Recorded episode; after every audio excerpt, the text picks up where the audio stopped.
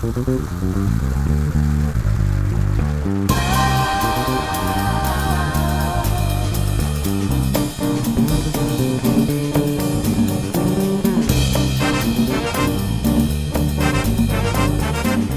Royal, Friday Late Night Talk.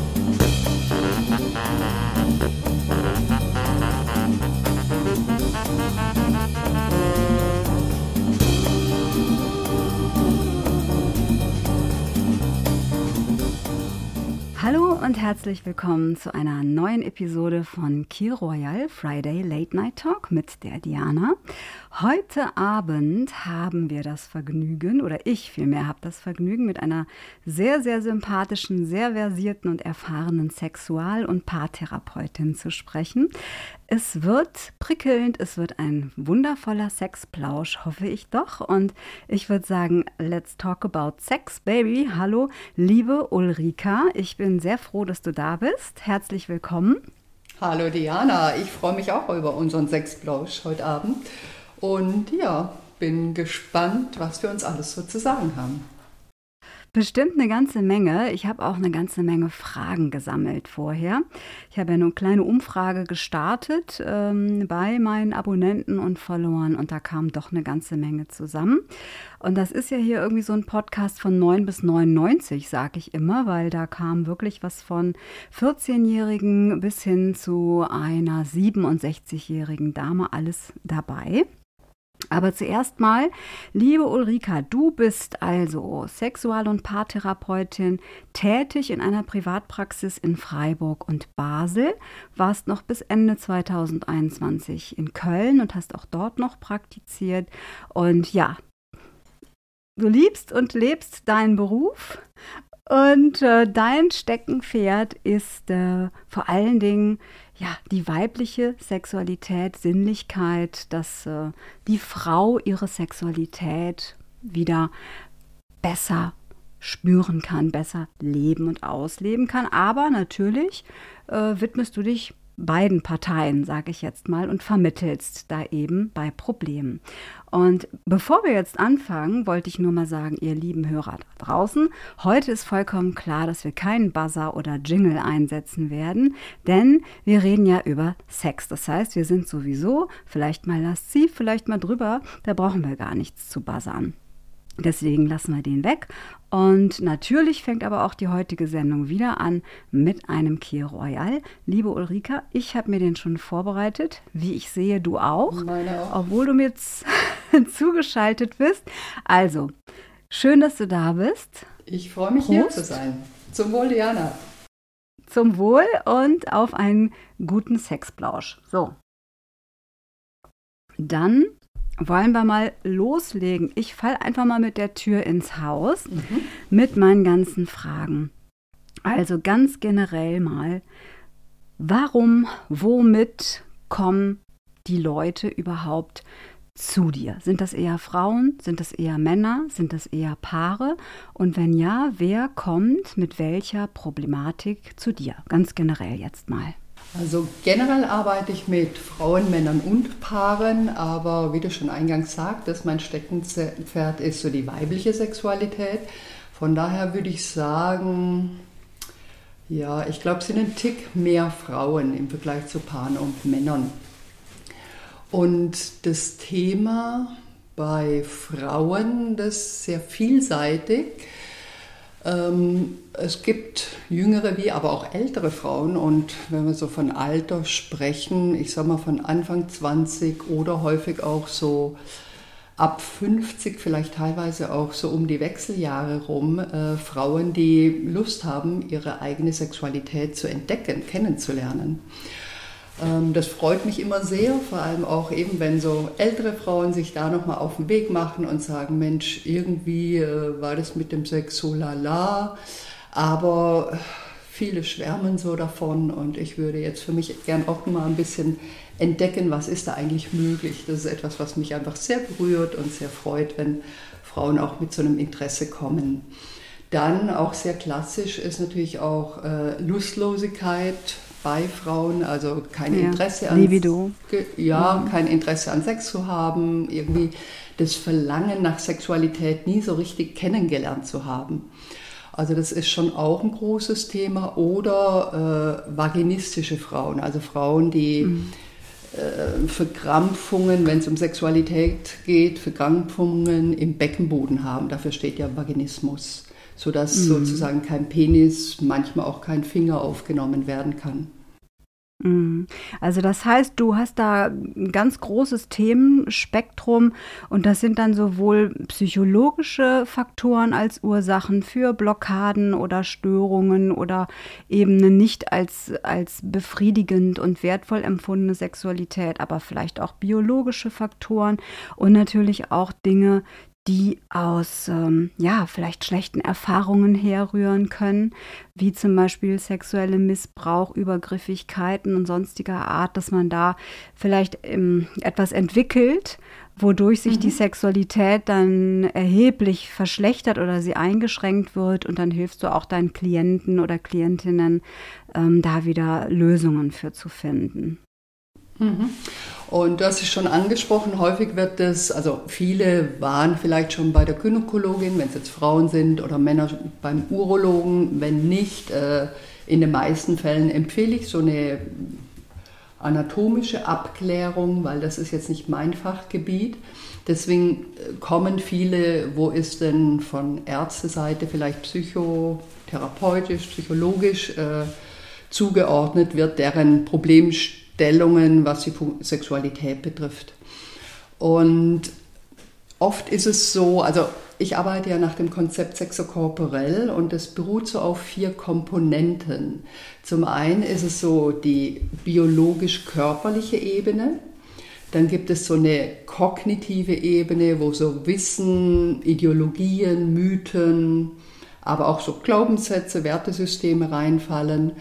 Dann gibt es eher so eine Erlebensebene, was du auch so äh, erzählt hast, so eben, was für Erfahrungen habe ich gemacht, aber auch so, wie habe ich sozusagen meine sexuellen Erfahrungen im Erleben, im emotionalen Bereich verknüpft. Und dann gibt es noch so eine vierte Ebene, die nennt sich Beziehungskomponente, wo es eher so darum geht, was für Kompetenzen habe ich mir angeeignet, so mein Liebesgefühl auszudrücken oder auch über Erotisches zu sprechen. Das sind so die, na, man kann sagen, vier Brillen, unter denen ich mit den Klienten oder Klientinnen die Sexualität betrachte. Und erfahrungsgemäß ist einfach äh, ganz häufig unterrepräsentiert im Sinn von gar nicht so im Bewusstsein, dass wir Sex ja ganz viel mit dem Körper machen. Wir denken immer, das ist automatisch. Manche haben den Eindruck, das ist angeboren, aber der größte Teil ist gelernt. Die Reflexe sind angeboren, aber alles darüber hinaus, was den Erregungsreflex oder den Orgasmusreflex aktiviert, das haben wir uns angeeignet. Ach, das ist spannend. das ist sehr, sehr Genau. spannend, weil es vielleicht ja auch viele, ich glaube jetzt vor allen Dingen, das betrifft jetzt eher die, die Frauen, die es vielleicht unter Umständen gar nicht gelernt haben, einen Orgasmus zu haben. Ne? Bei Männern ist es genau. wahrscheinlich, ich will jetzt nicht sagen einfacher, um Gottes Willen, da kommen wir später auch nochmal drauf zu sprechen. Ähm, aber ne, bei den Frauen hat das ist es eben auch so eine berühmte Kopfsache, wie wir salopp immer so schön sagen. Und vielleicht haben wir es gar nicht erlernt. Durch Prägung, Erziehung, durch Tabuisierung, durch Vorbilder, ne, die uns äh, eben vorgelebt wurden. Dass, ähm, dass man das aber erlernen kann, finde ich super spannend und auch sehr tröstlich. Und das greift auch dann schon mal so ein bisschen vorweg. Viele Fragen, die gleich da noch kommen werden von jüngeren Frauen, die genau gefragt haben, die noch nie einen Orgasmus erlebt haben und sich da unfähig fühlen oder denken, sie können das gar nicht oder es liegt am Partner oder so. Ne?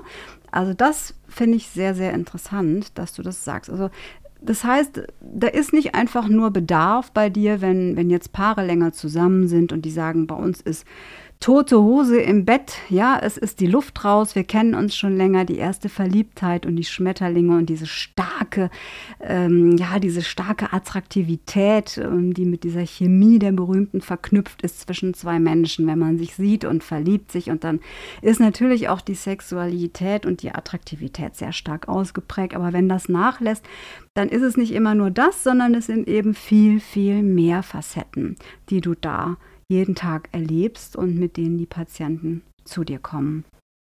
Und ähm, da bin ich gleich auch mal sehr gespannt. Also zu den Gründen und Ursachen hast du ja auch schon was gesagt. Erfahrung, Erziehung, Prägung, vielleicht eben auch ne, mangelnder Mut, zu sich selbst zu stehen und ähm, seinen Körper zu erforschen und dem auch zu erlauben, ne, so zu sein, wie er ist und seinen Bedürfnissen zu erlauben, da zu sein und die auch ausleben zu dürfen. Das ist ja auch ein ganz großer Punkt, was man oft eben unter den Teppich kehrt.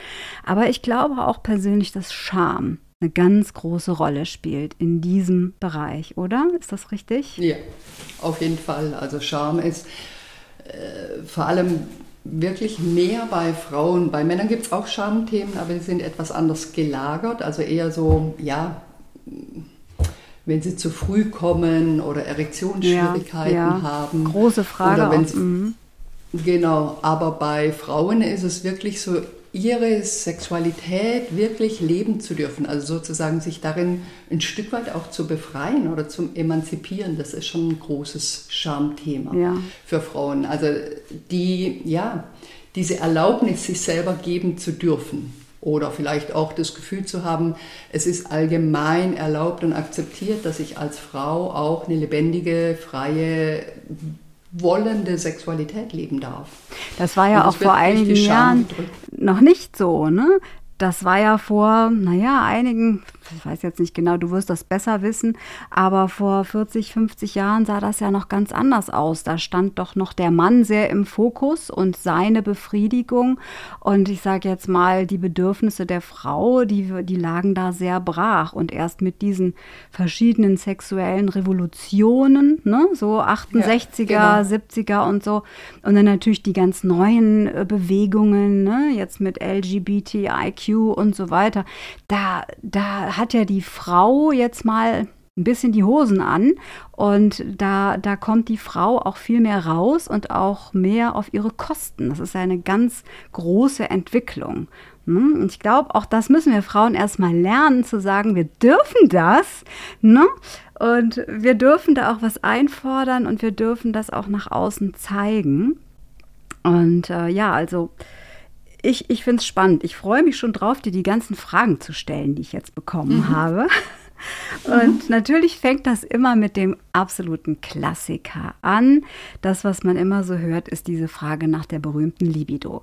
Ich habe keine Lust, mein Partner hat keine Lust oder aber je länger man zusammen ist, großes Problem auch immer, man hat den Wunsch, dass man gleich viel Lust empfindet, idealerweise auch gleichzeitig zum Höhepunkt gelangt, was dann ganz häufig eben nicht klappt. Das ist frustrierend. Wie ist das mit der Libido? Ich für meinen Teil habe immer gedacht, so entweder die ist da oder sie ist nicht da äh, und habe dann aber mal die Feststellung gemacht, dass, ähm, dass das eigentlich nicht wirklich stimmig ist, denn das hat auch ganz viel mit dem Gegenüber zu tun. Also wo man vielleicht denkt, da ist keine Libido, kann die durch ein anderes Gegenüber durchaus aktiviert werden. Und dann wundert man sich, was da noch so alles möglich ist. Beziehungsweise ich lerne durch ein anderes Gegenüber mehr loszulassen und eben mehr Bereitschaft zu haben, aus mir rauszugehen und habe dann dadurch eine gesteigerte Libido. Wie siehst du das? Ich finde den Begriff Libido immer so ein bisschen äh, tricky, weil häufig wird der oft hormonell verstanden. Ebenso Thema Testosteron. Wir Frauen haben ja auch Testosteron im Verhältnis zum Mann weitaus weniger. Aber eben auch für uns Frauen ist das Testosteron mit ein Sexualhormon. Also je nachdem, wenn ich als Frau etwas mehr Sexual äh, Testosteron habe, dann bin ich eventuell auch lustvoller, äh, sexuell interessierter. Aber das ist eben nur ein Bruchteil. Also unsere Sexualität ist zum einen hormongesteuert, manchmal ist sie ja auch äh, gesteuert durch dem Wunsch, Kinder zu bekommen, also Nachwuchs zu zeugen. Dann wiederum ist sie aber auch gesteuert als Bindung, also Partnerschaftsbestätigung, Beziehungsbestätigung. Manchmal ist äh, Sexualität aber auch ein Triebfaktor, um mich überhaupt als Mann oder als Frau zu bestätigen. Also wir haben unterschiedliche Beweggründe, Sexualität zu praktizieren. Und deswegen ist das mit der Libido, die ist einfach mehr anatomisch, also was wir so mitbekommen haben. Aber es ist eben über unsere Lernerfahrungen und wie ich vorhin mal kurz erläutert, diese verschiedenen Komponenten, eben diese, das was du eingebracht hast, Thema Schuld oder weiß was ich, vielleicht überhaupt keine innerlich kein Bild zu haben, wie will ich als lustvolle Frau überhaupt sein oder Gibt es da einen Entwurf in mir? Also es sind alles so Fragestellungen, die Einfluss haben auf das Interesse an Sex oder wie, wie ich gern sage, den Appetit an Sex. Und den kann ich auch mitentwickeln. Also es gibt wie so eine Komponente, die ich vielleicht per Genetik ein Tick weit mitbekommen habe, aber ich habe einfach noch viel, viel mehr Spektrum. Wir haben ein enormes Potenzial, in unserem Körper, aber natürlich auch in unseren kognitiven Möglichkeiten Sexualität für uns als interessant, als erstrebenswert, als begehrenswert, als Bereicherung erfahren zu lernen. Und das ist das Schöne dran. Das heißt, wenn ich, egal in welchem Alter, an einem Punkt bin, wo ich merke, hm, Sex, irgendwie ist es gar nicht so dolle, aber aus verschiedensten Gründen, um meinem Partner, meine Partnerin äh, eine Freude zu machen, zufriedenzustellen, um mich selber mehr zu erfahren. Oder ich finde ja immer, Sexualität hat auch eine enorme Lebensenergie, um da mich vielleicht anzuknüpfen, anzudocken, habe ich eben auch die Möglichkeit, selbst mit meinem Stand, den ich vielleicht defizitär sehe oder bewerte, noch viel, viel mehr zu ermöglichen. Also mehr Genuss, mehr Lust, mehr Freude an Sexualität zu entdecken und zu gestalten. Ja, das setzt ja auch eine, eine Riesenenergie frei, wenn sie denn positiv erlebt wird. Ne? Es kann natürlich auch genau im Umkehrschluss anders sein. Ne, wenn das ähm, eine etwas erzwungene Sexualität ist oder sie wird so empfunden, dann setzt das nun mal gar keine positive Energie äh, frei. Aber wenn man wirklich das Lustempfinden hat und man lässt sich ein und man, man empfindet sich eben selbst auch als erotisch oder begehrenswert ne? und es trifft sich gut dann finde ich, kann das schon echt extreme Kräfte und Energien und Antrieb und eine gute Stimmung hervorrufen und ähm, sehr positiv beeinflussen. Mhm. Absolut, also gerade auch wenn du sagst, gute Stimmung hervorrufen, auch da kommt natürlich die Biolo Biologie wieder rein. Es wird eben Oxytocin, das Kuschelhormon einfach freigesetzt, neben ganz vielen anderen Hormonen wie Dopamin, Adrenalin, also sind alles auch aktivierende äh, Hormone, Botenstoffe, mhm. die ausgeschüttet werden, zum einen bei, also einfach bei der Körperlichkeit, beim Kuscheln, beim Hautspüren, aber natürlich dann auch beim Orgasmus. Hm, ja klar, das ist ja ein Feuerwerk, ein Cocktail der Hormone, was da abgeht in unserer Gehirnphysiologie, ist ja der Wahnsinn. Alles äh, wissenschaftlich schon mal erforscht worden, aber das ist dann auch wohl die berühmte Chemie, ne? die dann immer mhm, passen genau. muss, wovon man dann genau. so salopp spricht. Also viele Fragen habe ich bekommen, auch interessanterweise von jüngeren Männern. Und ich glaube, das kann man ganz gut einbetten in den Kontext, wie sich die Sexualität inzwischen äh, entwickelt hat. Es geht da immer um, hattest du eben auch schon angesprochen, vorzeitige Ejakulation beim Mann, beziehungsweise Ejakulation ohne ein Orgasmusempfinden zu haben. Und da wurde ich gefragt, was sind die Ursachen? Ist es psychisch? Ist es eher biologisch? Ne? Das Ganze geht einher mit einem unfassbaren Stress, den äh, die jungen Männer sich da auch machen. Sie müssen da abliefern, sie müssen da leisten. Ne? Da kommen wir gleich noch drauf. Ist ja auch alles für den Mann. Ne? Ihr tut mir auch ein bisschen leid da draußen. Ihr müsst da echt richtig Knallgas geben und da äh, stramm Gewehr bei Fuß stehen. Ne? Das ist nicht einfach. Und da war eben die Frage, was sind da Ursachen oder wie kann ich sowas in den Griff kriegen, damit mir das nicht passiert? Das sind natürlich etwas. Äh unterschiedliche Ursachen. Von daher ist Sexualtherapie auch immer eine individuelle Arbeit sozusagen. Aber oft ist äh, mit ein Hauptkriterium für vorzeitigen Samenerguss beispielsweise eine hohe emotionale Aufladung. Zum Beispiel, wenn ein Mann eine Frau super attraktiv findet und keine Fehler machen will. Und dann ist die Gefahr natürlich äh, frühzeitig zum Orgasmus zu kommen, weil da enorm viel emotionaler Druck drin steck, steckt, weitaus größer, wie wenn es mir gelingt, gelassener zu sein, mehr ins Vertrauen zu kommen. Dann habe ich einfach viel, viel mehr Chancen, den, die Erregung sozusagen mehr zu steuern, als dass es einfach von selbst wie geschieht. Mhm. Oder ein anderer Aspekt, was auch eine große Rolle spielt, durch diese, wir sagen auch sympathische Aktivierung, also das Nervensystem ist einfach durch diese Aufregung oder durch, auch manchmal durch dieses ähm, ja, Teufelskreis in den Gedanken, die Angst sozusagen vorher schon früher zu kommen, ähm, macht wiederum auch Druck und sobald wir unter Druck sind als Menschen, fangen wir an, in eine sympathische Aktivierung zu kommen. Unser Nervensystem mobilisiert sich, die Muskeln spannen an, der Herzschlag wird schneller und gerade diese Muskel, Muskelspannung auch im Beckenboden des Mannes fördert sozusagen das Ejakulat viel schneller nach vorne. Mhm. Okay. Und das ist mit ein Grund, weshalb Männer dann es schwerfällt, die, die Ejakulation zurückzuhalten. Mhm. Und wenn man dann vielleicht als Mann noch das in, in Anführungszeichen Pech hat, dass man eine Partnerin hat, die jetzt ungewollterweise oder eben unbeabsichtigterweise Schwierigkeiten hat, so oder so einen Orgasmus zu bekommen, der fühlt sich dann natürlich richtig unter Druck gesetzt, dass er das eben hervorrufen muss und dann kommt das alles zusammen und wird nochmals schwieriger und dann verkrampft sich ja alles. Also würdest du sagen, mit mehr Entspannung, Muskelentspannung, ähm, vielleicht Atmung, langsamen Bewegungen. Wenn wir jetzt wieder beim Thema Slow Sex, ne, ist ja auch so in aller Munde gewesen, diese Bewegung, dass man auch wieder zurückkommt.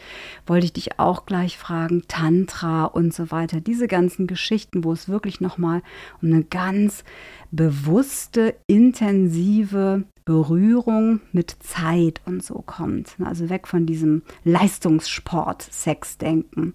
Also das heißt so ein bisschen entspannen, ähm, loslassen. Vor allem, vor allem, wie du sagtest, Bewegung, weil eben dieses äh, unter Druck sein, Stress zu sein, in Stress zu kommen, durch das, dass der ganze Körper sich anspannt, ist ja ein Gehaltensein. Da ist nicht mehr viel mit Bewegung. Und dadurch, ähm, wie, so, wie wenn ich mir einen Pfeil vorstelle, wo ich den Bogen spanne und umso mehr ich spanne, umso höher ist die Gefahr, dass er wegflitscht sozusagen. Ja, und so ist ja. es eben mit dem äh, Ejakulieren eben genauso. Genau und. Bewegung gerade auch im Beckenbereich hilft natürlich, dass der Beckenboden an- und entspannt wird, also so dass eine genitale Durchblutung stattfinden kann, die eben sozusagen die, den Erhalt der Erregung ermöglicht. Und nicht über die zusätzliche Spannung des Ejakulat heraus. Okay, das ist aber dann auch sehr interessant, wenn es ja auch für den Mann darum geht, dass der immer eine idealerweise Erektion bekommen muss. Das ist ja wieder so ein Druck und die dann auch halten können muss. Nochmal ein Druck. Also es ist echt nicht mehr leicht für die Jungs da draußen heute. Ähm, genau. Ne, und wenn man dann aber, was weiß ich, ähm, an schnelle Bewegungen, an Hektik, an jetzt mal salopp gesagt ein Quickie denkt oder so, wäre das total kontraproduktiv. Also langsame, fließende Bewegungen, sich Zeit lassen und eher wirklich dieses, ja, dieses weichere, dieses kuschelnde. Es geht halt vor allem an, an der Stelle oder generell beim Sex, aber an der Stelle das Lernbarmachen für den Mann, einen Bezug zu seiner Erregung zu bekommen weil er hat ja wie keine, keine Steuerungsfähigkeit darüber. Es passiert ihm einfach, oder? Ja. Und der Weg hin wäre, sich bewusst zu werden, oh, jetzt bin ich schon, weiß was ich, mittelgradig oder im Zweidrittelgrad erregt, jetzt muss ich etwas tun, was mich wieder etwas abkühlen lässt, was meine Erregung wieder etwas runter regulieren lässt. Und das kann ein Mann lernen. Also das kann Mann lernen, genau. Und da, deswegen ist dieser Körper so wichtig, weil das kann ich natürlich, natürlich nur lernen, wenn ich mir bewusst bin, wo spanne ich Muskeln gerade an, wie kann ich für Entspannung sorgen, wie kriege ich meine Erregung wieder reduziert, was macht mein Atem dabei. Also ich habe über den Körper ganz viel Einflussmöglichkeit auf meine Erregung und das, das sind wir uns einfach nicht bewusst, weil das bringt uns keiner bei. Und in deiner Praxis im Alltag mit den Patienten oder Klienten würdest du dann beispielsweise Körperübungen durchführen, erlernen oder so Atemtechniken erlernen, um sowas besser regulieren zu können? Genau, das geht erstmal um eine Körperwahrnehmungsschulung sozusagen, also auch ganz viel so Achtsamkeit, Beobachtungsaufgaben, um erstmal zu gucken, was passiert denn in meinem Körper beim Sex? Wo spanne ich irgendwas an? Wo ist eine Entspannung drin? Wo findet Bewegung statt für Männer in der Selbstbefriedigung? Findet die nur in der Hand statt oder findet die auch im Becken statt oder von mir aus mit dem kleinen C oder wo auch immer? ähm, aber auch genauso, was mache ich mit der Atmung, weil es ist also unglaublich, mit wie viel Spannung Menschen Sex haben. Mhm. Und da kann ja nichts draus so, werden, ne? Da kann ja, ja nichts draus werden. Ja, genau, genau. Das ist, wir brauchen auch Spannung, so ist es nicht. Also das, das finde ich immer fatal. Es ist, geht nicht um entweder oder, sondern es geht wie bei vielem um die Balance und um die Wahlmöglichkeiten, um die Steuerungsmöglichkeiten. Ja, die Variabilität wahrscheinlich auch darin, die Dynamik so während des Sexaktes, ne? dass das eben mal ein bisschen heftiger, dann wieder etwas genau. langsamer, ruhiger abläuft, dass man da mehr, mehr Variabilität reinbringen kann. Ja, und wichtig ist, du hattest es vorhin mal gesagt, natürlich ist es ein Traum wahrscheinlich jedes Mannes oder jeder Frau, äh, oder zumindest von vielen Männern, vielen Frauen, eine tolle Liebhaberin zu haben, einen tollen Liebhaber zu haben. Aber das ist für mich immer erst der zweite Schritt. Der erste Schritt ist, dass ich mich um meinen Körper, um meine Erregung, um meine Orgasmusfähigkeit kenne. Damit ich weiß, was ich tue, was ich brauche, was mir gut tut, was, wie ich meine Erregung steigern kann, aber vor allem auch, wie ich meinen Genuss steigern kann. Weil auch darauf haben wir Einflussmöglichkeiten. Wie wie du vorhin schon sagtest, OA mit einer hohen Spannung, da kann ja nicht viel rauskommen bei. Also vor allem kommt wenig Genuss raus, oder? Wenn wir uns vorstellen, so wie, wie wir jetzt so uns anschauen, wie wir sitzen, wenn wir mal in eine hohe Spannung gehen ja. und dann die Spannung ein bisschen halten, halten und jetzt ein Schlückle, Schlückchen von unserem leckeren Key Royal nehmen. Oh ja, was wir gleich kriegen, auch wieder machen müssen. Ja. genau. Wie viel kriegen wir da noch mit an Geschmack? Weil wir so gespannt sind und so sympathisch aktiviert. Unser Nervensystem ist in Alarmbereitschaft sozusagen. Mhm. Und das macht Genuss sehr, sehr schwer. Ja, also das Loslassen eben, ne? dass, dass man es einfach, dass man sich hingeben und fallen lassen kann, ist ja auch genau. immer so. Ne? Aber das stimmt schon. Man sollte sich selbst, seinen Körper und seine Bedürfnisse und seine seine Trigger, seine Tingles, seine erogenen Zonen sehr gut kennen und auch wissen, was brauche ich, was möchte ich, was will ich, was tut mir gut, was hilft mir. Der Partner kann das ja der kann mir das ja nicht von der Nasenspitze ablesen oder der kann nicht meine Gedanken lesen. Ne? Leider ist es bei den Liebesfilmen so, dass der Partner das natürlich nur von dem Blinken der Augen irgendwie ablesen kann, aber im realen Leben ist es halt bedauerlicherweise anders. Oder, ja, ja, oder vielleicht ja. zum Glück, wer weiß.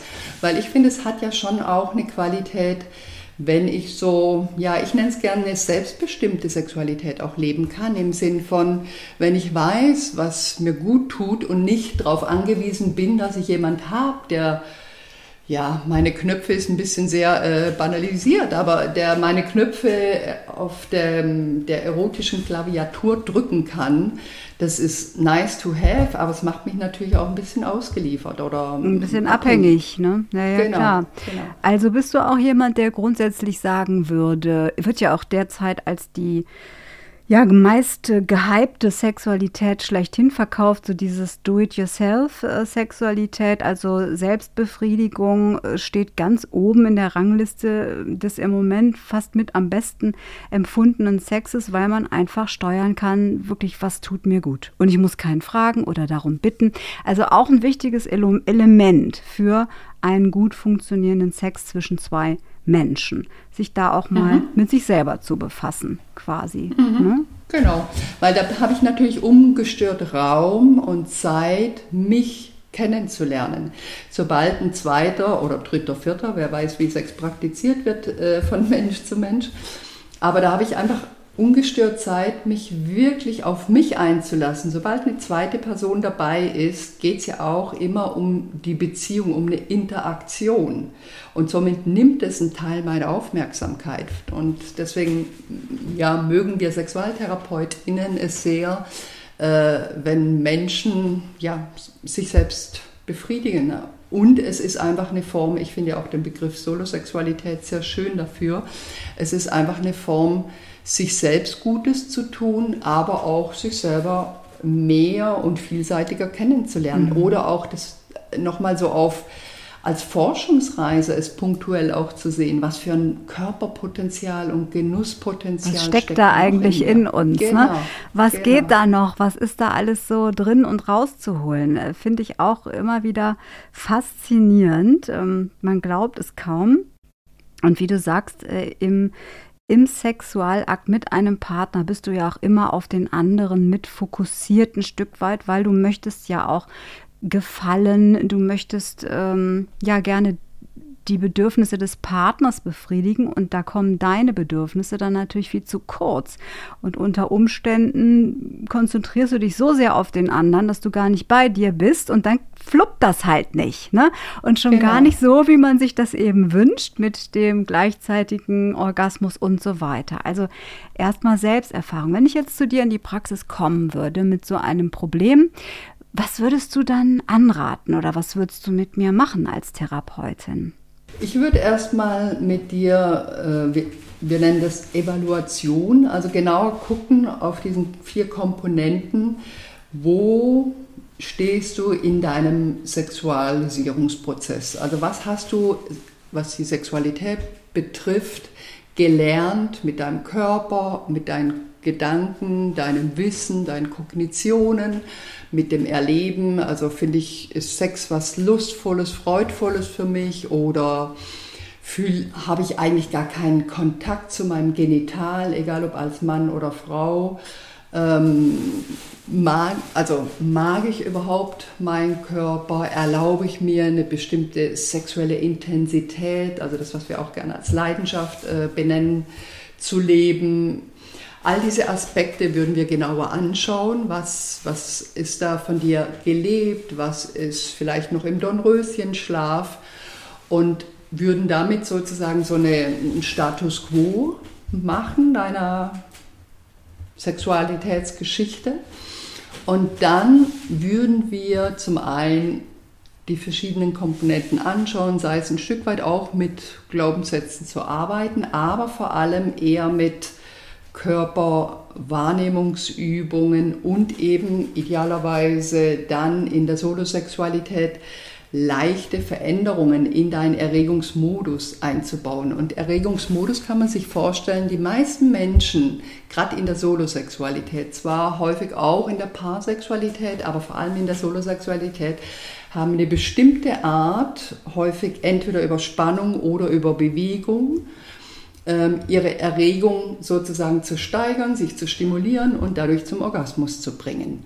Und für viele Menschen ist es recht zuverlässig, aber oft auch mh, mm, ja, eben eine bestimmte Art. Und je nachdem, wie breiter meine Stimulationsweise ist, ob ich mal mit der rechten Hand, mal mit der linken Hand, ob ich äh, auf dem Bauch liegend oder stehend oder auf dem Rücken liegend mich erregen kann. Das sind alles schon Erweiterungen, wie ich mich selber erregen, stimulieren kann. Ach so, also das Und, bringst du einem auch bei, ne?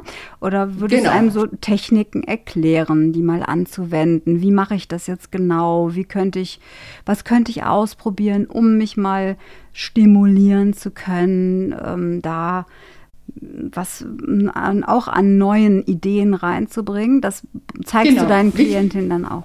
Mhm. Ja, wichtig finde ich, weil man kriegt dann vielleicht ganz schnell ein Bild, oh Gott, wie sieht denn da so eine Sitzung aus? Also wir bleiben immer angezogen. Und, äh, ja, ich selber war noch nie.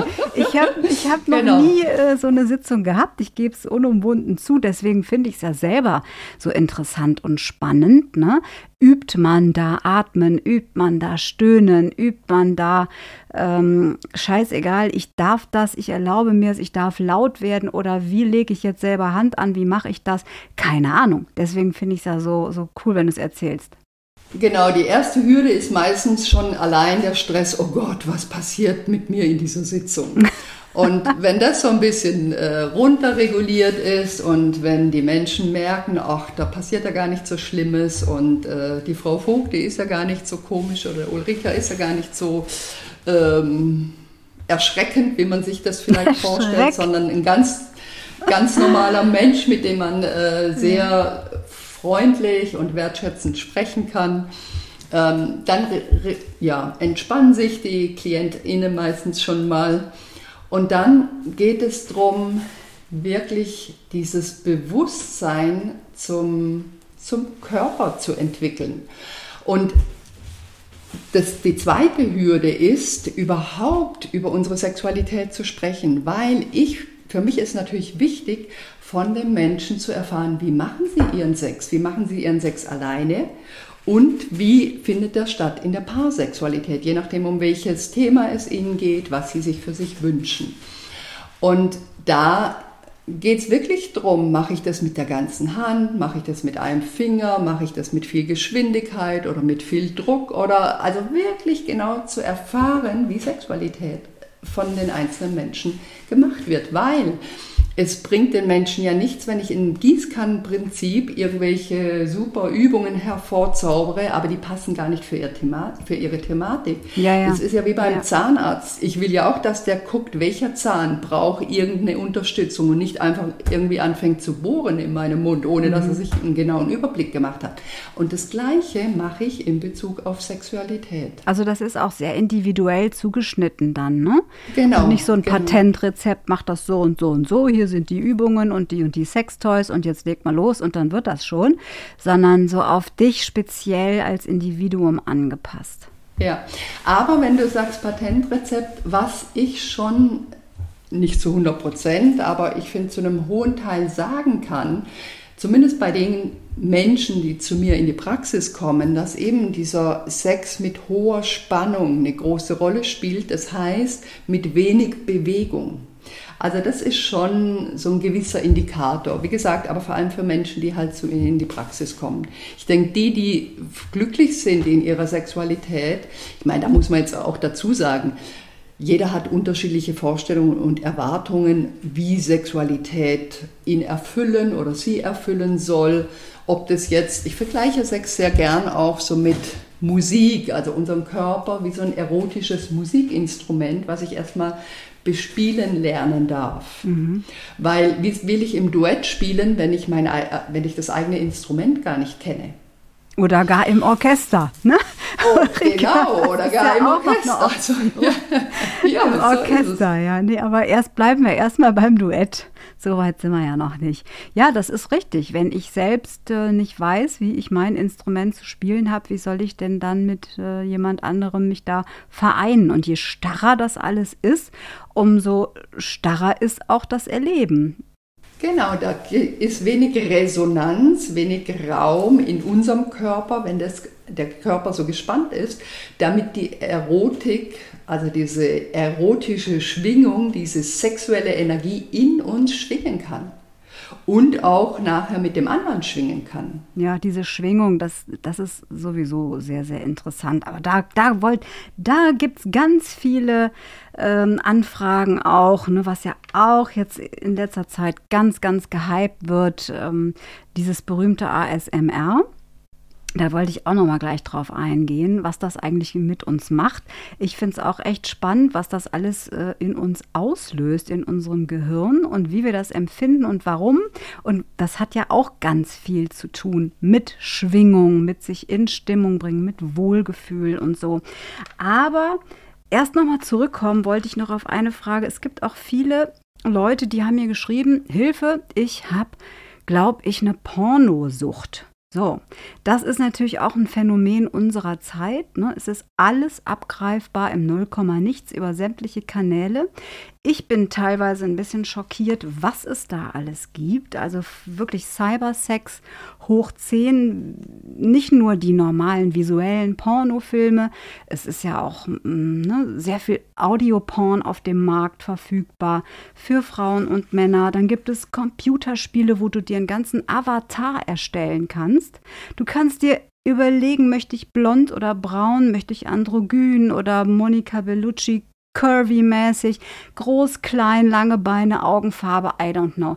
Ich finde das sehr problematisch. Also es hat Vorteile, um sich Anregungen zu holen und so, ja.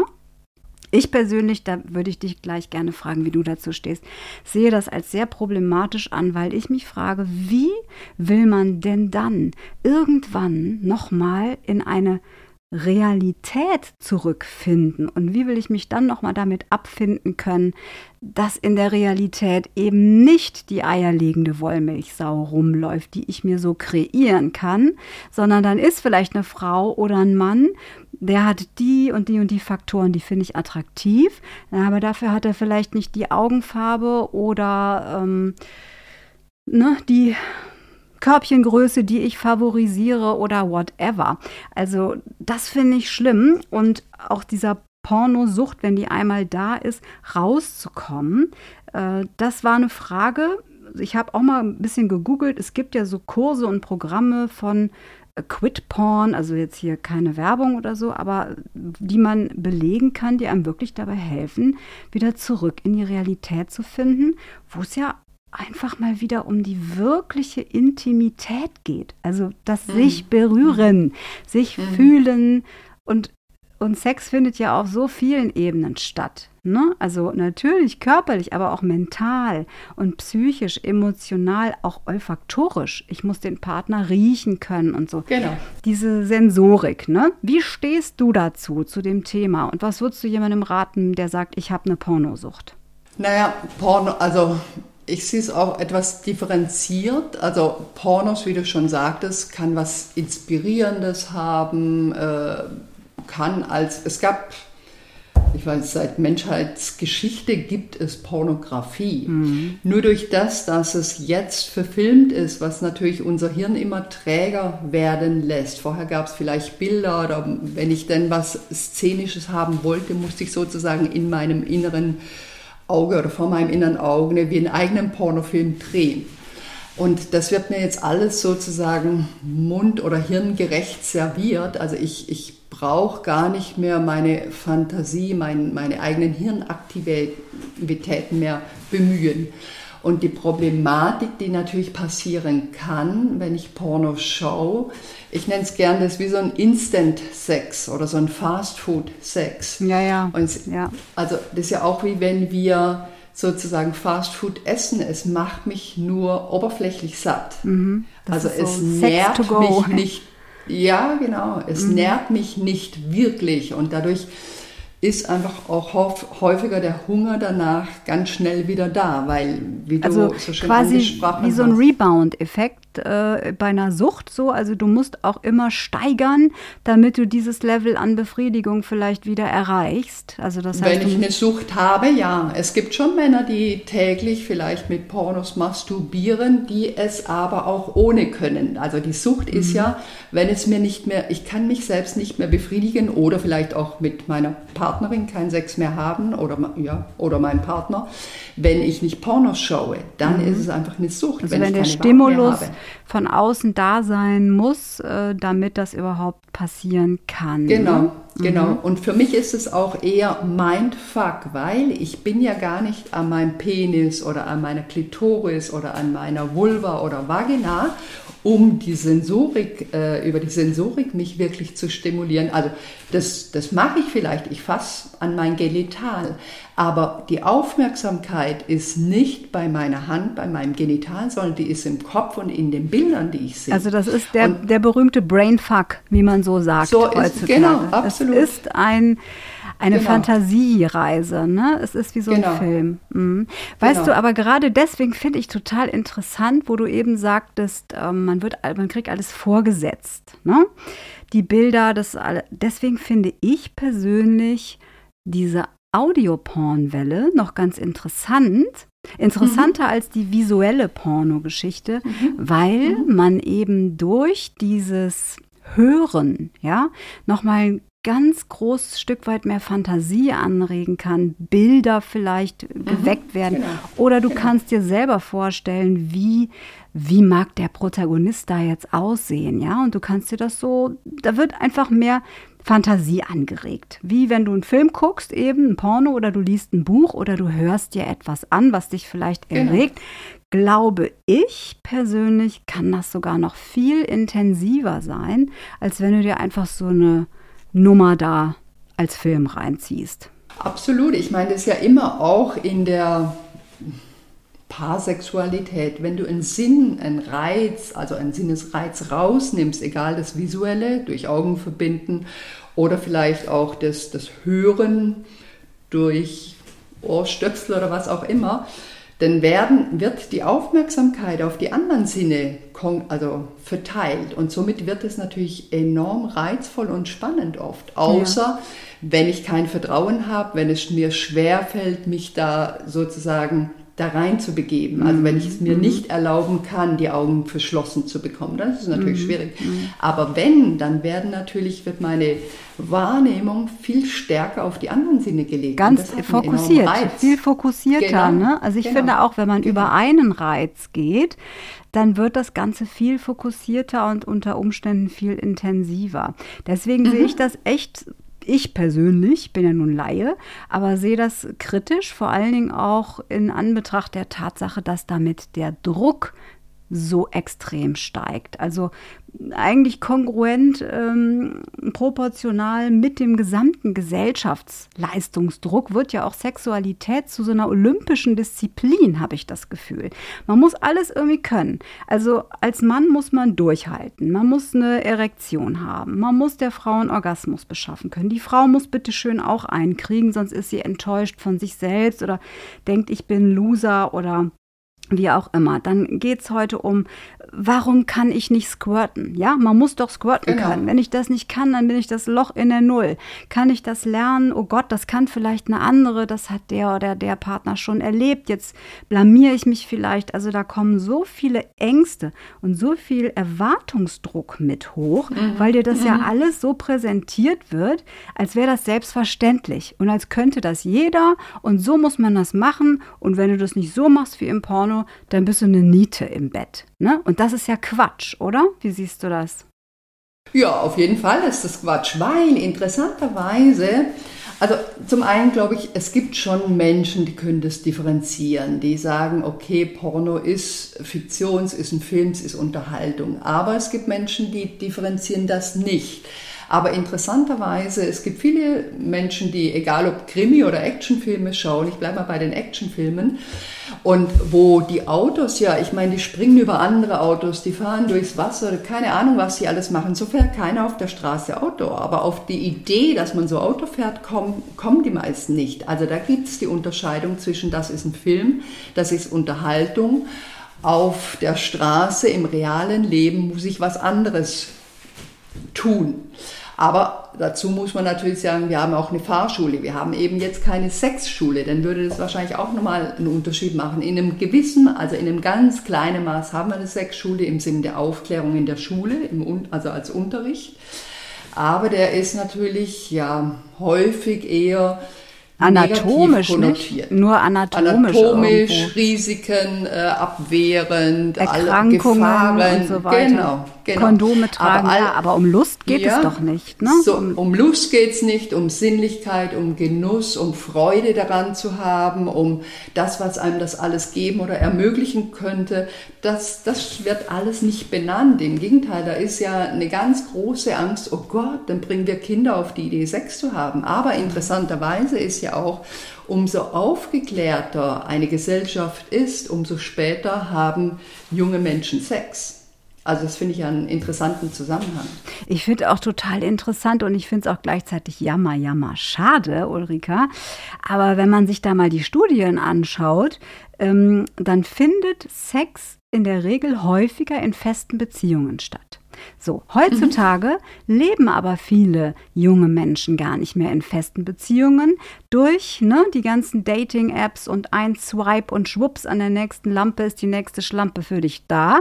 Du kannst ja auf Knopfdruck austauschen. Es gibt immer noch was Besseres und es ist immer noch eine hübschere und immer noch eine schönere oder noch ein coolerer oder was weiß ich. Das heißt, die Bereitschaft, sich festzulegen, die Bereitschaft ähm, zu sagen, damit gebe ich mich zufrieden und ich schaue nicht immer noch mhm. nach dem Besseren, bringt ja die jungen Menschen häufig dazu, gar nicht mehr in langfristigen Beziehungen zu leben. Und da habe ich gelesen, dass äh, 95 Prozent sind es wirklich die 60-Jährigen in einer festen Beziehung, die haben mehr Sex und 5 Prozent die 30-Jährigen äh, Single-Männer oder Frauen. Das ist doch schrecklich, oder? Das soll, das soll doch so nicht sein. Nee. Und die gehen dann in die Virtualität. Das ist doch jammer, jammer schade. Genau, das ist natürlich generell, oder wie du vorhin auch sagtest, Cybersex oder all die neuen Entwicklungen. Ich meine, diese Art von Sex ist einfacher oder eben dadurch, dass ich mir alles im Prinzip so gestalten und machen kann, wie ich es will, egal ob Haarfarbe oder Augenfarbe oder Figur oder schwarz, gelb, grün, also was auch immer. Dadurch wird mir im Prinzip äh, vermittelt oder ich vermittel es mir ja selber. Also ich finde ja auch wichtig, die Eigenverantwortung dabei zu sehen. Also ich werde, lerne dadurch für mich, dass ich alles machen kann. Also dass ich gar nicht mehr mit Gegebenheiten, wie sie sind, umgehen lernen darf. Ja, oder muss, dass du dich nicht anpassen musst, sondern du kannst dir einfach nehmen, worauf du gerade Lust hast. Und das genau, entspricht das eben nicht der Realität. Also auch vielleicht Kompromisse genau. einzugehen und nicht direkt auszutauschen und zu sagen, nee, das langweilt mich jetzt oder das gefällt mir nicht. Und das ist nur eine Entwicklung, wo ich mich frage, wo kommen wir dahin? Das führt zu immer mehr Vereinsamung. Das wiederum führt zu immer mehr, nochmal mehr Konsumieren von solchen Sachen. Und mhm. was bleibt eigentlich auf der Strecke? Auf der Strecke bleibt doch die wirkliche Verbundenheit, die Berührung, dieses wirkliche Mal sich spüren. Ich, ich finde das jammerschade. Ja, und vor allem, also es kommt darauf an, was, ob wir jetzt eher über Beziehung oder Sexualität in Beziehung sprechen, aber schon allein in Beziehung zwei Individuen, die zusammenkommen und dadurch wie so ein, eine gemeinsame Zeit und dadurch wie was Neues Drittes schaffen. Das wird ja dadurch kaum mehr möglich, oder? Also ich nehme mir eigentlich leider auch ganz viel. Natürlich, ich allein das Kuschelige, allein das, also dieses, wenn wir jetzt mal ans Oxytocin, an dieses Bindungshormon denken, ich glaube, beim Porno wird das nicht wirklich aufgebaut. Ne? Mhm. Also ja. diese Facette der Intimität, ähm, die geht doch vollkommen flöten. Die Absolut. hat man doch und da. Das ja, hm? Und das ist eine sehr wichtige, ich meine, äh, es gibt ja Studien, die heute zum Glück nicht mehr gemacht werden dürfen, aber früher mit Kindern eben, wenn die nicht berührt ge gehalten, gestreichelt werden, dann sterben diese Kinder, obwohl sie Nahrung äh, zu alles trinken, bekommen. Kleidung, alles bekommen haben. Aber doch unversorgt und, und ungenährt. So ist es. Aber, und das ne? ist genau der Punkt, den du ansprichst, der halt, wenn ich so Fastfood-Sex betreibe, also sprich Mindfucking betreibe, dann werde ich einfach auf dieser Ebene nicht genährt. Mhm. Und das lässt uns da schon verhungern und auch verarmen. Aber ja. ich würde gerne noch mal zu diesem, zur, zur Pornosucht zurückkommen. Ja. Weil die Frage ist ja auch ein Stück weit, ja, wie komme ich da raus? Und im Endeffekt geht es darum, wieder die Sensorik kennenzulernen, den Zugang zum eigenen Spüren, zum eigenen Fühlen wieder zu lernen. Aber auch also, rauszukommen wieder in die Realität. Also auch jetzt gerade Menschen mit Bindungsangst beispielsweise oder so. Das ist alles nachvollziehbar, aber wenn ich es dann doch nicht zulasse und mich einlasse und mich öffne, ähm, mhm. kann ich doch nie den Weg wieder zurückfinden in mal eine wirkliche intime Partnerschaft. Ich muss doch, also To Be Real ist doch jetzt auch so eine neue App, mit der alle rumspringen, ja?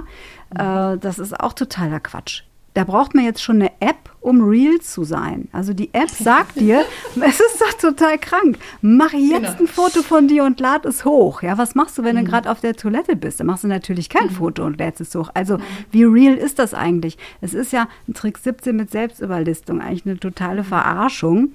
Aber ne, wenn man nicht rausgeht und wirklich wieder Leute trifft und wieder in die Zweisamkeit kommt, wie soll das gehen? Ja, das ist das ist halt, weil wir interessanterweise, es gibt schon Züge von uns als Menschen, wir sind auch bequem. Klar. Und natürlich. die Seite, die wird natürlich sehr bedient, oder? Und die wird überall, wo es was zu verdienen gibt, wird die auch sehr bedient. Andererseits, und das finde ich wichtig, dass uns das als Individuum, aber auch als Gesellschaft gelingt, die Neugierde, die uns auch zu eigen ist als Menschen, dass die erhalten bleibt.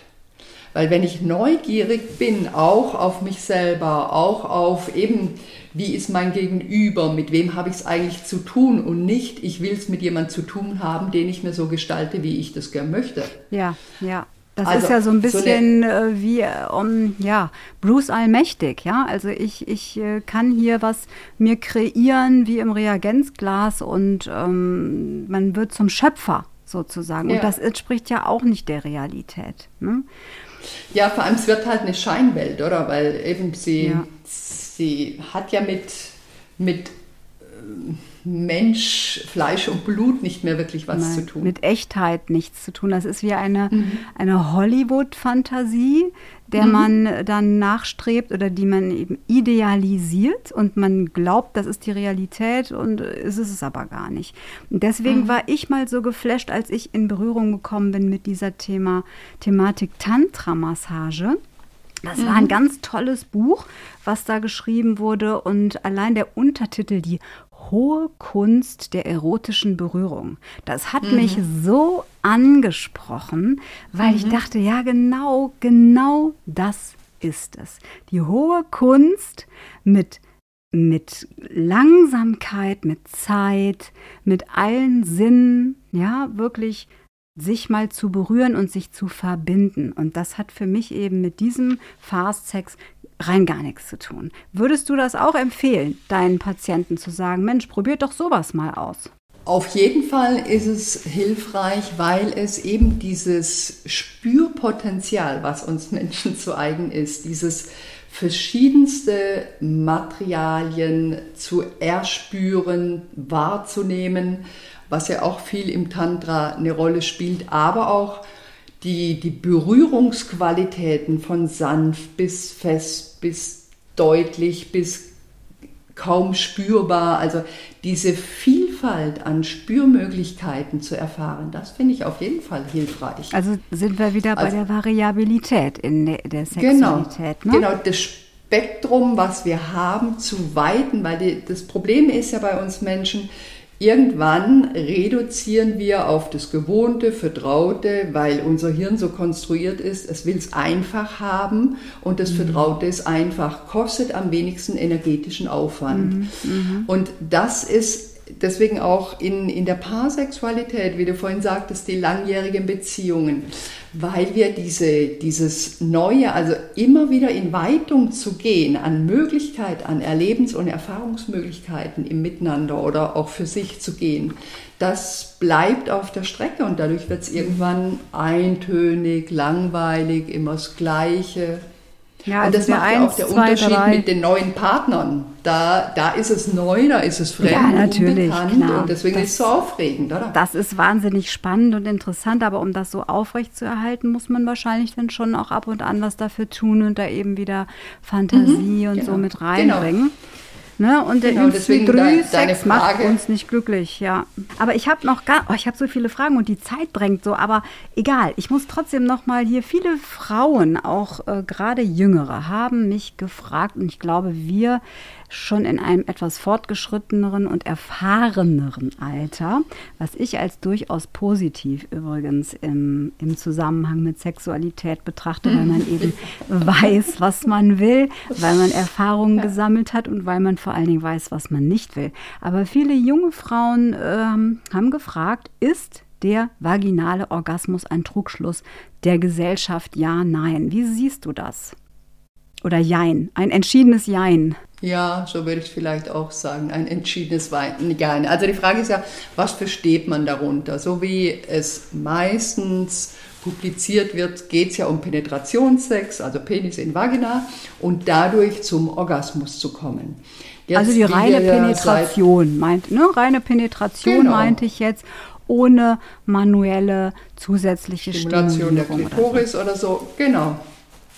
Und ich meine, so gesehen ist, da die Klitoris ja ein größeres Geflecht ist, was auch um den Scheideneingang sich legt, dieser Klitorisschenkel, äh, wird natürlich bei der Penetration sozusagen diese, dieses Klitorisorgan irgendwo auch mitstimuliert. Aber es geht auch darum, dass die Vagina im Endeffekt Nervenenden hat, die aber eher auf Dehnung und Druck reagieren und nicht so auf Reibung. Deswegen ist es hilfreich, wenn ein Mann eben mit Bewegung in seiner Hüfte beim Geschlechtsverkehr äh, arbeiten kann, weil das für die, für die Vagina einfach viel interessanter ist, sprich für die Frau. Ja, also es geht nicht Genau, um die Reibung, um die Massage, Genau, wo wir dann auch beim berühmten G-Punkt wären. Ne?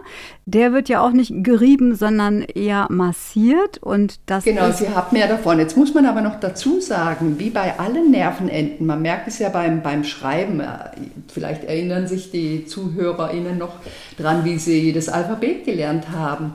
Wir müssen lernen, die Nerven und die Verschaltung im Hirn zu aktivieren. Und so ist es eben mit der Vagina auch. Die hat das Potenzial zu spüren, vor allem auf Dehnung und Druck.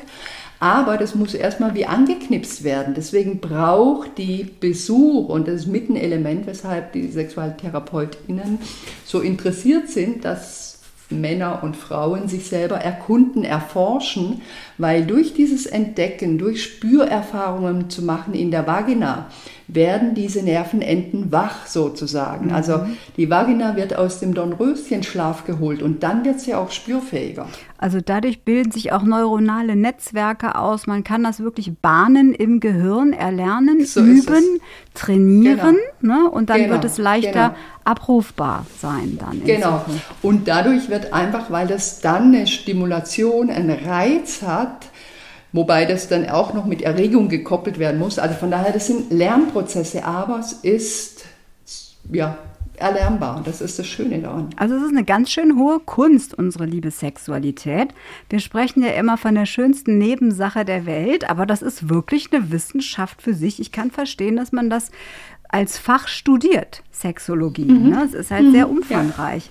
Und Ja. ich finde eben auch, bei dem, was wir jetzt so besprochen haben, ich muss nochmal auf, weil ASMR wird immer wieder gefragt. Das waren neben Squirting und Handless Orgasm. Ist das möglich? Ja, nein. War das am häufigsten? Kam das dran? Das ist ja diese berühmte, dieses Autonomous Sensory Meridian Response. Ne? ASMR, also ah, dieses Klopf, also, na, wie war das? Das waren Flüstergeräusche, Raschelgeräusche, Klopfgeräusche. Und jetzt kann man sich natürlich fragen, packt man das in eine Fetischecke oder ist das mittlerweile auch schon fast so eine anerkannte Entspannungsmethode, die langsam ähm, das autogene Training ablösen wird? Weil erwiesenermaßen ist es so, haben Forscher festgestellt, dass dabei ganz viel Endorphin ausgeschüttet wird. Auch das Belohnungssystem wird angeregt, der, der Frontallappen der normalerweise nur dann überaktiv ist, das wurde in MRTs nachgewiesen, bei Berührung, bei liebevollen Blicken, bei zärtlicher Zuwendung. So, und diese komischen Geräusche, ich finde es faszinierend, lösen eben Körperreaktionen aus. Das fängt an mit so einem Kribbeln auf dem Kopf, geht über die Halswirbelsäule, über die Schultern, über den Rücken bis runter ins Genital. Und das sind diese Tingles, habe ich mir da mal angelesen. Und nicht jeder reagiert drauf. Das finde ich übrigens auch super genau. interessant. Manche finden es super nervig und total scheiße. Und für andere ist es, löst es automatisch eine Art Urvertrauen, Sicherheit, mhm. Geborgenheit mhm. aus und, und die Grundvoraussetzung, um sich zu entspannen und einzuschlafen. Also YouTuberinnen gibt es hier, die Millionen von Abonnenten mit ASMR in den Schlaf bringen. Ich habe schon mal überlegt, umzusatteln. Das wäre wär vielleicht ein neues Standbein für mich. Ähm, es ist faszinierend. Ich habe das selbst mal ausprobiert das wirkt tatsächlich. Und mhm. ähm, das wird auch gern als Gehirnorgasmus bezeichnet. Ne? Manche, wie gesagt, finden es doof, aber für andere, ähm, die empfinden das unfassbar angenehm. Und da ist es ja wieder so, wenn das normalerweise die Prozesse in unserem Gehirn sind, die angestoßen werden durch wahrhaftige Berührung, Nähe, Geborgenheit und so, dann bleibe ich bei meiner These, Leute, kommt raus aus der Virtualität. Wir, wir brauchen das alles nicht. Wir brauchen keine Pornofilme im Grunde. Wir brauchen auch kein ASMR. Wir brauchen nur wieder die reale Begegnung. Naja, oder wir nutzen die Vielfalt, das wäre vielleicht auch noch eine Möglichkeit. Weißt du, auch mal das ASMR oder mal Pornos oder eben auch mal die Paar- oder Solosexualität im Sinn von Selbsthand anlegen, wieder in Spürkontakt zu kommen. Also warum nicht die Vielfältigkeit nutzen, oder? Also eine gesunde Kombination von allem kann man sich etwas ja, so bedienen. Ich denke, ich meine auch bei der, bei der Sexualität, selbst bei der Paarsexualität, weißt du, wenn du immer nur dasselbe, den wenigsten Menschen wird das gefallen, vor allem auf Dauer gefallen. Es ist ja wie deine Lieblingsspeise, wenn du die jeden Tag, sieben Tage die Woche, 30 Tage im Monat und so weiter bekommst. Jetzt will ich jetzt nicht sagen, dass je, äh, Paare jeden Tag Sex haben, aber ich hoffe, ihr wisst, was das ist eine gute nächste Frage. Was ist zu viel, was ist zu wenig, was ist gesund? Ne? Aber das würde jetzt ja. den zeitlichen Rahmen sprengen. Ich sehe schon, es werden bestimmt Nachfragen kommen, dass wir noch häufiger zusammensitzen sollten. denn da sind Fragen unendlich. Aber wie du sagst, wenn du jeden Tag Pizza isst, ist Pizza nicht mehr Pizza. Ne? Ja, Genau, und so ist es in der Sexualität auch. Also wenn wir es einfach bequem haben wollen, dann wird es eintönig oder wir entwickeln, wenn wir Pech haben, Süchte, wenn wir es jetzt über äh, eben über Instant-Sexualität, äh, sprich Porno, uns stimulieren. Und ja, das macht dann mit der Zeit eine Abhängigkeit. Ja, und die Einseitigkeit ist eben traurig. Aber, ja. liebe Ulrika, normalerweise habe ich, wir sind schon über die Zeit, aber ich finde es so spannend, dass ich glaube, dass die Lieben da draußen gerne bis jetzt zugehört haben. Also ich hätte jedenfalls nicht abgeschaltet. Ähm, normalerweise kommt jetzt meine Tacheles-Fragerunde. Ich würde dir gerne, anders als bei anderen Gästen, Fragen stellen, die auch wirklich mit deiner Tätigkeit zu tun haben. Aus der Pistole rausgeschossen, Dinge, die man vielleicht sich nicht trauen würde zu fragen. Ich mache es jetzt aber einfach mal ganz frech.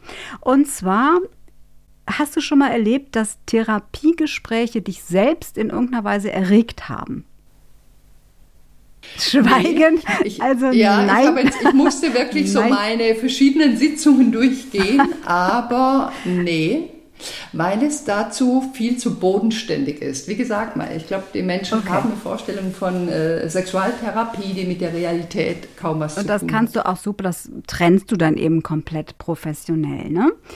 Ähm, wie gut muss man als Sexualtherapeutin in Anführungsstrichen gut muss man selber in puncto Sexualität oder im Bett sein, um eine gute Sexualtherapeutin zu sein? Spielt das eine Rolle? Ich würde sagen, müssen tut man es nicht, aber es erleichtert die Arbeit, wenn man es hat, weil man natürlich aus sozusagen aus dem Inneren schöpfen kann und nicht nur aus dem Wissen heraus. Also eigene Erfahrungen weitergeben. Ne? Hattest du auch schon mal schlechten Sex? Ja, hatte ich auch schon. Also kommt auch bei dir vor. Kommt in den besten Familien kommt. vor. So ist es ja. haben, wir, ich auch schon. haben wir alle schon. Aber dann, wie gesagt, wissen wir wenigstens, was wir nicht haben. Aber ich bevorzuge den guten, den ich auch schon hatte. das ist schön. Das freut mich. So soll das auch sein. Und Ulrika, gibst du deinem Partner nach dem Sex ein Feedback? War es gut? War es nicht wenn, so gut? Wenn ein nonverbales, also sprich, ich lasse meinen Körper sprechen, ein verbales nicht, weil ich, das finde ich jetzt total abtörend. Ja, das finde ich auch. Bin ich ganz bei dir. Ähm, nächste Frage. Würdest du deine Patientinnen oder Patienten auch mal dazu animieren, gegebenenfalls fremd zu gehen? Oder sagst du kategorisch, nee, das ist immer nachträglich für eine Beziehung oder für die Sexualität in einer Partnerschaft? Also da muss ich sagen, sehr therapeutisch, so eine Art von Empfehlung würde ich nie geben. geben. Wenn jemand fremdgehen will, würde ich mit ihm drüber sprechen. Also ich habe jetzt, ich finde nicht, dass es jemand nicht darf oder so, aber ich würde so eine Art von Empfehlung nie geben. Nicht geben. Ja, habe ich mir schon gedacht, aber ich war gespannt auf deine Antwort, wie du dazu stehst. Und jetzt würde würd mich noch interessieren als letzte Frage.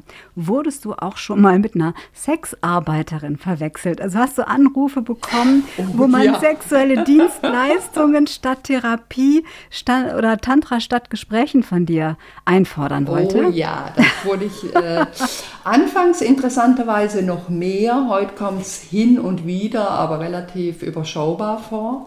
Äh, na, auffällig ist natürlich, wenn nachts um zwei äh, sozusagen Anrufe auf dem Anrufbeantworter sind, dann ist klar, dass das meistens keine seriösen äh, Anfragen sind, okay. sondern eher was anderes gesucht Aber wird. Also von, ja, ja okay.